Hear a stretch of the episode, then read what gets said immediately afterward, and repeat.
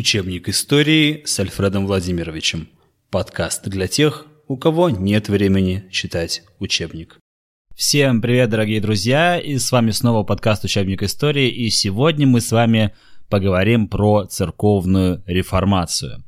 Великие географические открытия и идеи гуманизма изменили жизнь европейского общества. В XVI веке происходит еще одно крупнейшее явление европейской и всемирной истории, связанное с появлением новых христианских вероучений и отходом от католицизма большей части верующих. Происходит раскол римско-католической церкви и образование новых христианских церквей. Этот процесс и называется реформацией. Но каковы же причины религиозной реформации, которую часто называют религиозной революцией?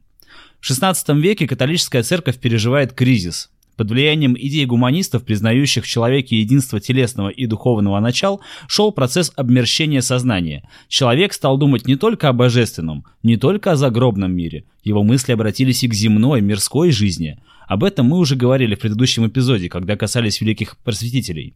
В человеке проснулась жажда познания, активной деятельности.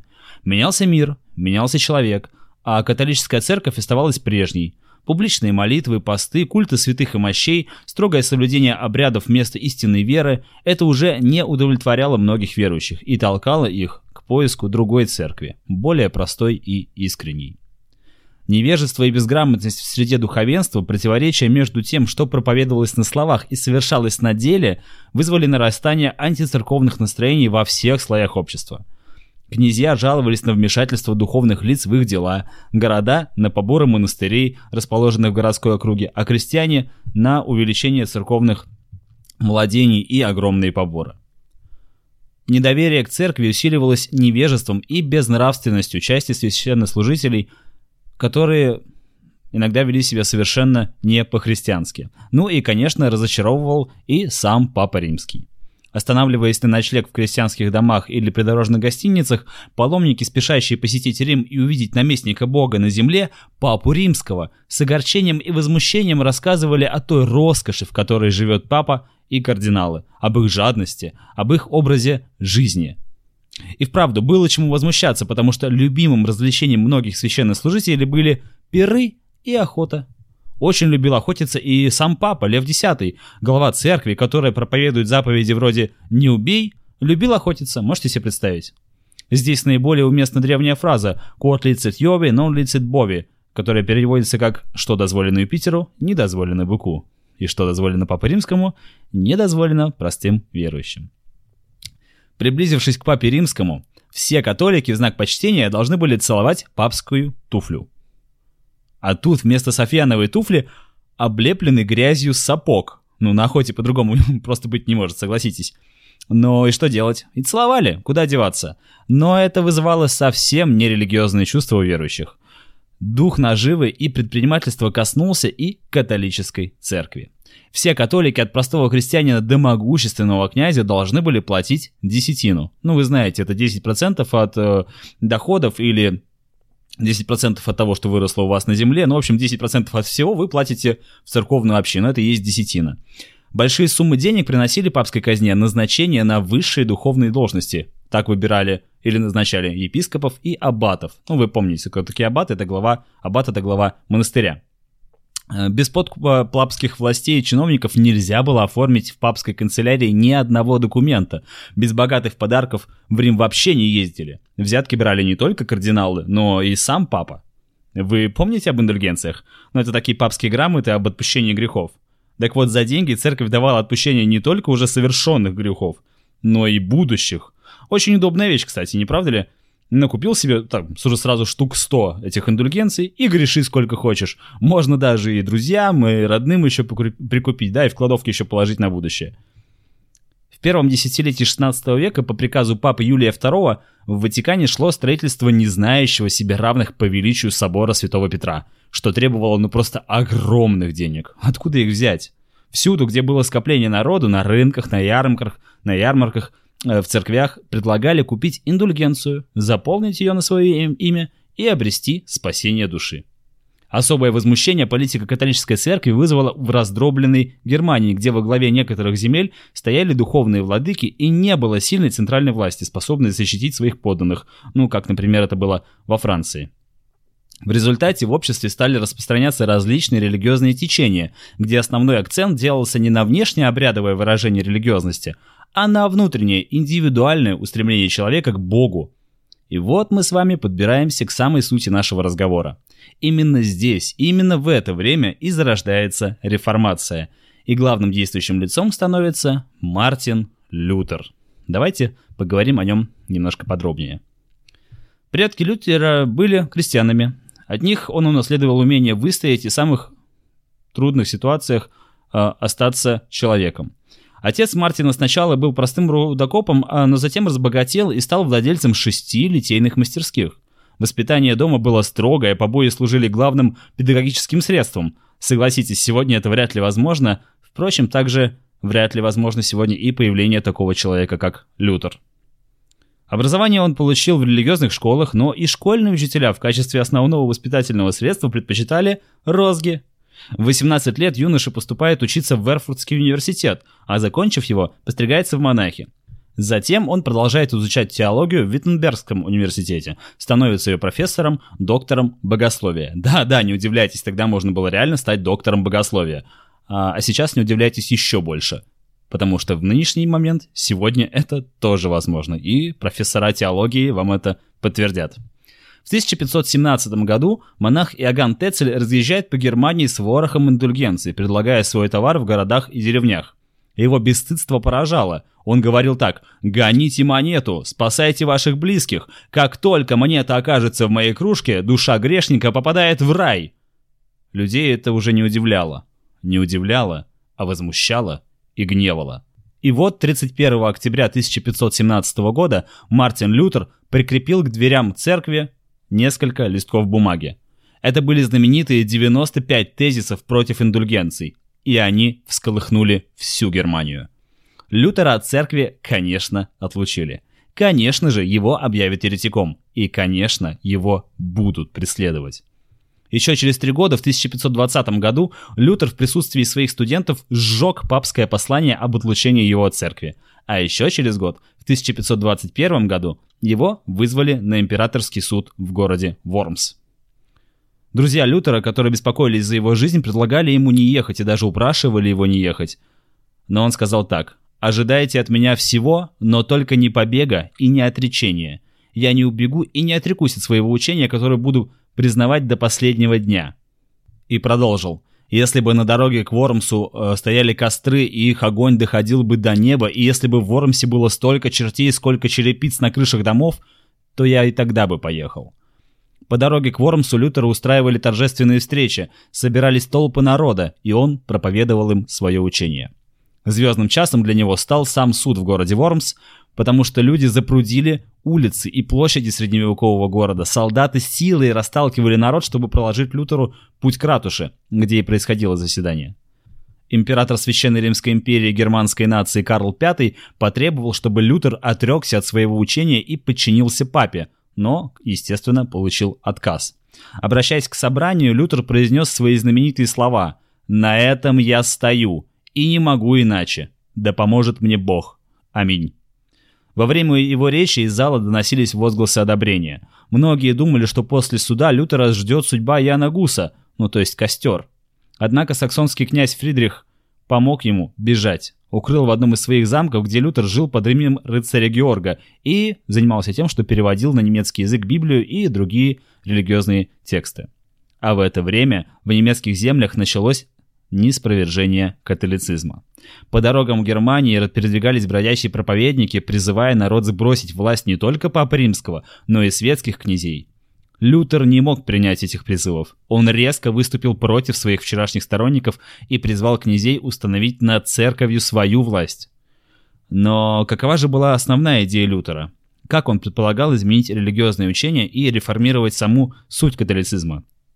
Основная идея его заключается в следующем. Спасение верой. Он предложил верующим ответ на главный волнующий их вопрос – как же достичь спасения души? Лютер не только осуждал отпущение грехов за плату, считая это злоупотреблением со стороны церкви и папства, но отвергал учение церкви о возможности спасения души лишь при посредстве священнослужителей. В душе каждого верующего, учил он, существует Божий глаз. это собственная совесть, моральные принципы. Прислушавшись к этому внутреннему голосу, человек сам принимает решения и совершает поступки, и сам несет за них ответственность. В отличие от учения католической церкви о спасении делом, о том, что добрые дела служат цели всеобщего спасения, учение Лютера указывало, что спасение верующего – это его индивидуальное дело. То есть десятину платить не нужно, покупать индульгенции тоже не нужно. Нужно верить, молиться и не грешить. И этого достаточно. Учение Лютера можно свести к трем главным положениям. Человек спасается только верой, вера обретается только через милость Бога и не зависит ни от каких заслуг человека, и только Священное Писание, Слово Божие, является авторитетом в делах веры. Лютер учил, что священники должны растолковать верующим Библию, научить их читать священные книги, быть наставниками в религиозной жизни – «У нас одно крещение, одно Евангелие, одна вера», – писал Лютер, доказывая, что священнослужитель – это должность, на которую может быть избран каждый верующий. Учение Лютера не признавало монашество. Он считал, что священники могут жениться, могут носить обычную одежду. Лютер заявлял, что церковь не должна владеть землями и большим имуществом, она должна быть дешевой. Она должна освободиться от длительных обрядов, пышных одежд священнослужителей, богатого внутреннего убранства и должна подчиниться церковь не папе, а светским владыкам, князьям и императорам. И еще одно важное дополнение. Вы же понимаете, что в католицизме богослужение велось на латыни? И также вы, скорее всего, понимаете, что эту латынь знал примерно никто из прихожан. Так вот, отныне богослужение в церкви ведется на родном языке. Ну, то есть на языке той местности, в котором это богослужение происходит. Основанная на учении Лютера церковь стала называться лютеранской – Учение Лютера было связано с распадом традиционного общества и постепенным превращением человека в индивидуальность. Такому человеку не нужны были посредники для общения с Богом. Города и деревни заволновались. Население изгоняло католических священников и закрывало церкви. В 1524-1525 годах в центральных и южных районах Германии вспыхнула крестьянская война – Крестьяне поджигали дворянские замки и монастыри, отказывались от несения повинностей и грабили господское имущество. Но, к сожалению, их борьба закончилась поражением. В 1529 году император Карл V подтвердил решение Вормского рейхстага о запрете лютеранства и запретил присвоение князьями монастырского и церковного имущества. Тогда сторонники Лютера заявили ему протест.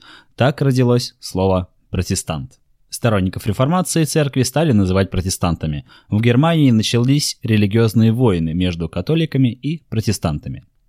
Остановить реформационное движение было уже невозможно. В 30-е и 40-е годы XVI века реформация в Германии продолжилась. Карл V, занятый воинами с Францией и Турцией и почти не бывавший в Германии, начал опасаться, что на сторону реформации перейдет большинство кюрфюрств и императорская корона будет потеряна для католиков Габсбургов. Он поспешил заключить мир с французами, двинулся в Германию и разгромил протестантских князей. Боязнь потерять власть сполошила всех германских князей и протестантов, и католиков.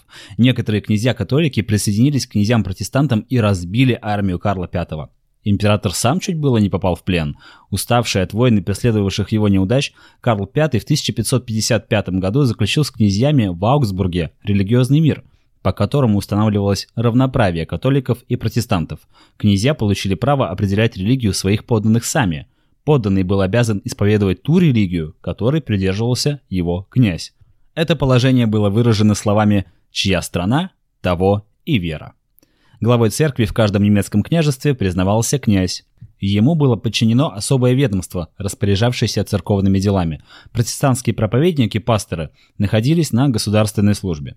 Лютеранская церковь стала учреждением, подчиненным князю. Пышные церковные обряды отменили, из церквей убрали скульптуры, упразднили поклонение иконам и святым мощам. Церковь стала дешевой.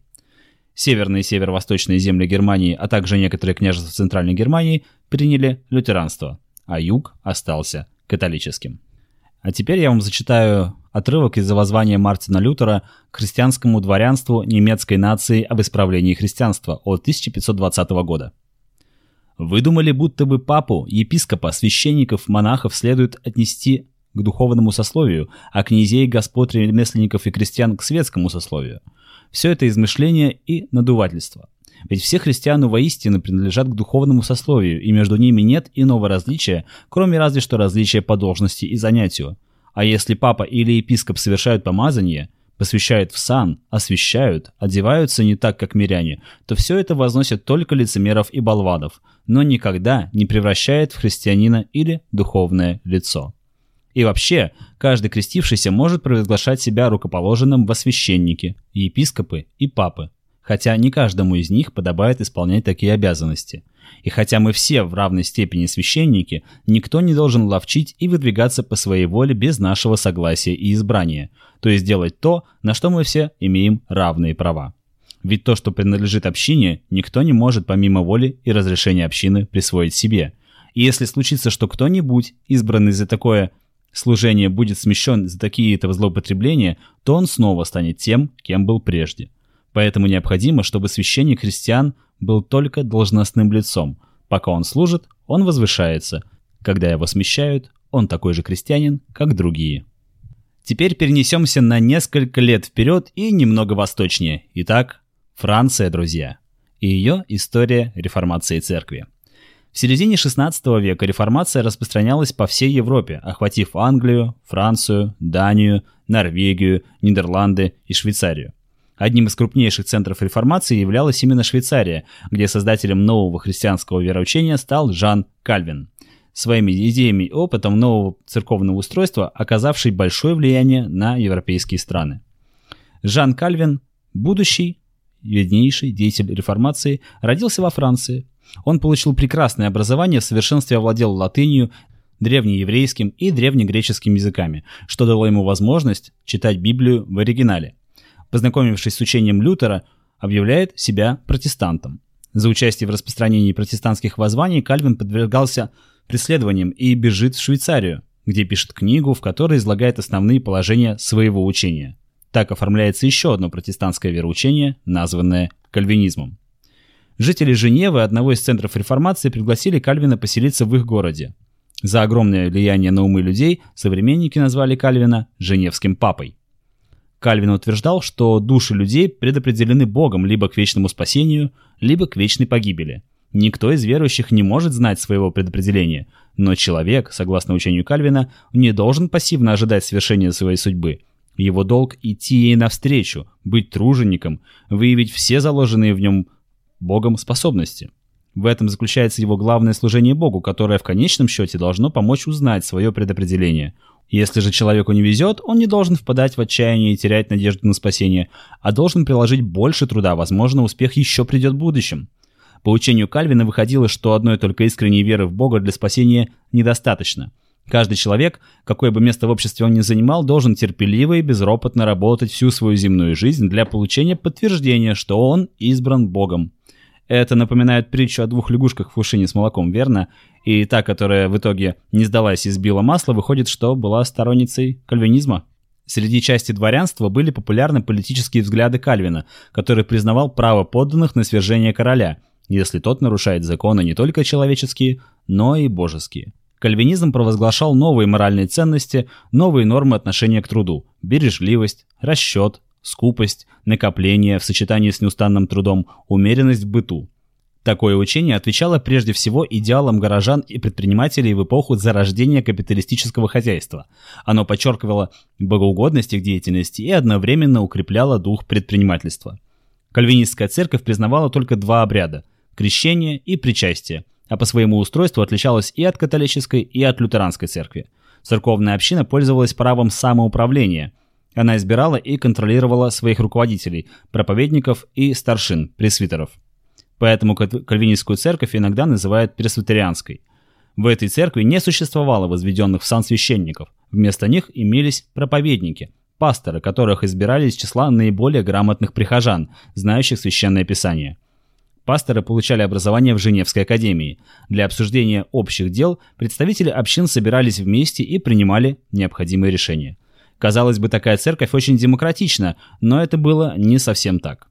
Пасторы вмешивались в частную жизнь своих прихожан, следили за их поведением, по сути дела лишали их духовной свободы. За отступление от кальвинистского учения верующих жестоко наказывали. И не думайте, что жестокое наказание в кальвинизме это так, порка розгами. Нет.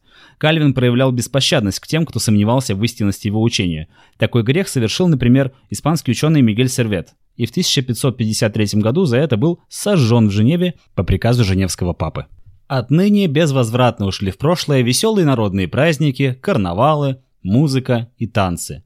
Люди ходили в темных одеждах, потому что роскошь была запрещена, и распевали псалмы. Мало стало праздничных дней, все боялись Божьего гнева и должны были исполнять суровый завет «молись и работай». Но однажды, доведенные до отчаяния фанатизмом Кальвина женевцы, изгнали его на несколько лет из города. Кальвинизм пользовался поддержкой дворянства и зарождающегося слоя предпринимателей Швейцарии, Англии, Франции и Голландии. А разве могло быть иначе? Ведь увеличение рабочих дней и накопительства, которое способствовало обогащению, больше не считалось грехом. Наоборот, предпринимательская деятельность, нажива превратились в богоугодное дело. Кальвинистская трудовая этика способствовала развитию капиталистического хозяйства и дальнейшему разложению традиционного общества и утверждению человека нового времени – Кальвинизм, как протестантское учение, распространялся по всей Европе. Католицизм, конечно же, не хотел и не мог смириться с возникшим против него религиозным протестом, который выразился в реформации. Кроме того, Рим не желал терять источник своих богатств, ту самую десятину. Всех протестантов Папа Римский объявил еретиками, а для борьбы с ними использовал любые возможные средства. Католическая церковь поощряла доносы на протестантов. Доносчик в качестве вознаграждения получал часть имущества осужденного, так что было выгодно доносить на своих, э, может быть, даже бывших друзей. И не обязательно они были на самом деле протестантами, ну вы понимаете, да? Охота на инакомыслящих велась и в университетах. В целях борьбы с вредными идеями католическая церковь вела цензуру печати. В Риме был опубликован особый список, который назывался «Индекс запрещенных книг». Эти книги сжигали, а тем, кто пользовался такой литературой, грозила смерть. За чистоту веру боролась и инквизиция особенно свирепствовавшая в Испании и в Италии. Церковная политика, направленная на то, чтобы остановить распространение протестантизма, получила название контрреформация. Мощным орудием в борьбе против реформации стал утвержденный папой в 1540 году новый монашеский орден Общества Иисуса или Орден иезуитов. Перед иезуитами стояла четкая задача – вернуть заблудшие массы в ограду церкви. Создателем общества Иисуса стал испанский дворянин Игнатий Лайола. Он мечтал о военной карьере, принимал участие в войнах Карла V, но в одном из сражений ему раздробило ногу, и он навсегда остался хромым. Поэтому с военной карьерой было покончено. Во время долгого лечения он много читал, в основном он читал жития святых, и постепенно у него возникало желание прославить себя религиозными подвигами. В 1523 году Лайола совершил паломничество в Иерусалим. Лайола собрал вокруг себя несколько единомышленников и стал для них наставником в духовной жизни, учил их различать то, что соответствует воле Бога и Евангелию. 15 августа 1534 года в церкви они дали торжественный обет бороться с неверными и пожертвовать собой во имя блага души. Свое общество они назвали «Общество Иисуса». Так было положено начало ордену иезуитов. Устав ордена имел своей целью превратить общество в орудие для расширения власти Папы Римского. И хотя орден был монашеский, его члены жили в миру, и им следовало добиваться доверия у государей и знати, э, использовать их власть и богатство для укрепления католической церкви. Многих богатых людей иезуиты склонили завещать свое имущество в пользу ордена, который становился все богаче. Ему принадлежали земли, предприятия, торговые корабли и даже колонии в Новом Свете. Этот орден боролся с реформацией тем, что стремился принимать участие во всех сферах общественной жизни. Иезуиты вели миссионерскую работу, занимались благотворительностью. Для верующих они читали интересные проповеди на национальном языке, что важно, а также проводили пышные богослужения. Но главное, иезуиты стремились влиять на молодежь. Они создавали прекрасные школы, где преподавание велось на национальном языке, и где все желающие могли бесплатно получить хорошее образование. Но мы понимаем прекрасно с вами, да, что речь идет только о юношах. Девушки в то время образование получить не могли никак. Орден специально занимался воспитанием детей из знатных семей, элиты, которая в будущем станет управлять государствами. Политика для иезуитов являлась не самоцелью, а средством для укрепления католической церкви. На случай непокорности сильных мира сего у иезуитов всегда были наготове яд и кинжал. Убийца не считался грешником. Старший по званию чин ордена брал на себя моральную ответственность за преступления, совершенные младшим чином. Иезуиты хорошо усвоили главное правило ордена. Если церковь определила, что вещь, кажущаяся нам белой, черна, мы сразу же должны признать ее черной. Орден был послушным орудием в руках Папы Римского, следуя своему девизу «Все во славу Бога». Помните, как у Оксимирона «Не сопротивляйся, дитя, все дела во славу Творца». Реформация оставила в истории глубокий след. Она изменила духовный, политический и экономический характер европейского общества. Она вызвала ряд народных движений, направленных против синереальных порядков. А сейчас я вам прочту э, фрагмент из устава Ордена иезуитов. Все наше общество и, следовательно, все и каждый, кто в него вступает, обязываются верой и правдой повиноваться нашему святому отцу, папе и всем преемникам его, и только под этим условием имеют право трудиться для Бога. Для того, чтобы показать великое смирение нашего общества, вообще и полное самоотречение каждого члена его в частности, чтобы всенародно засвидетельствовать решительный отказ наш от собственной воли, мы обязываемся принять особый обет послушания – Обет этот должен состоять в том, что мы обещаем всегда, без промедления и беззаветно повиноваться всему, что прикажут нам нынешний и будущий папы, насколько это послужит для блага душ и для распространения религии, какие бы поручения они нам не давали, хотя бы не послали нас к туркам или другим неверным. Твердо решившись быть воинами Христовыми, они должны денно и ночно не снимать меча и каждый час быть готовыми выполнять свои обязанности. Все и каждый должны дать обет безусловно повиноваться генералу ордена во всем, что касается устава ордена. Генерал же обязывается давать лишь такие приказания, которые, по его мнению, клонятся к достижению цели общества. Словом, для пользы ордена и в видах постоянного упражнения и смирения члены общества должны всегда и во всем повиноваться генералу и чтить в нем представителя Христова.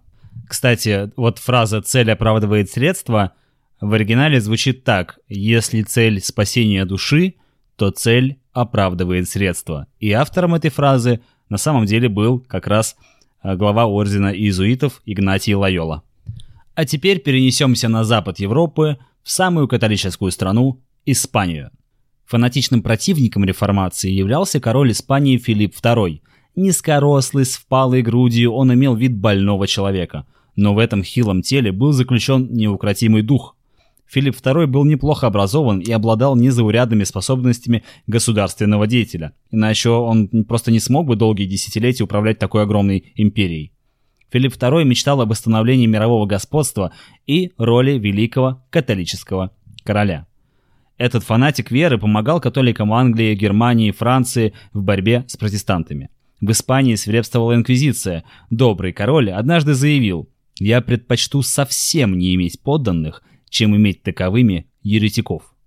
Каждый испанец должен был доказать, что в четырех поколениях его предки были чистыми испанцами и добрыми католиками. Католиков, чьими предками являлись крещенные мавры или евреи, король отправлял на эшафот, считая их еретиками. Многие погибли, некоторые бежали.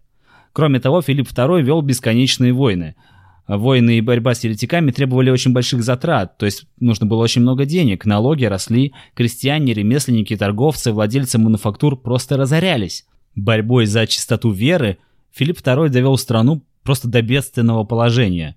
В 17 веке в Испании начался экономический упадок – даже несмотря на то, что из Нового Света в страну поступало огромное количество золота и серебра, но вы понимаете откуда, да? Непосильная задача превратить страну в мировую католическую державу, уничтожить ересь, ослабила Испанию и сделала ее второстепенным государством.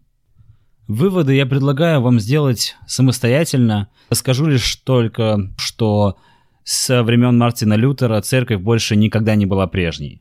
Да, и сейчас в России и в Санкт-Петербурге в частности есть представители как католической церкви, так и лютеранской, и пресвитерианской. И это очень здорово, потому что когда люди имеют возможность свободного выбора своего вероисповедания, они становятся немного счастливее. А на сегодня все. С вами был подкаст «Учебник истории». Ищите нас ВКонтакте, в Яндекс.Музыке, в Spotify, в Simplecast, ну и вообще на любых подкастных платформах – по-прежнему лучшее, что вы можете сделать для этого подкаста, это поделиться любым его э, выпуском в вашей любимой социальной сети.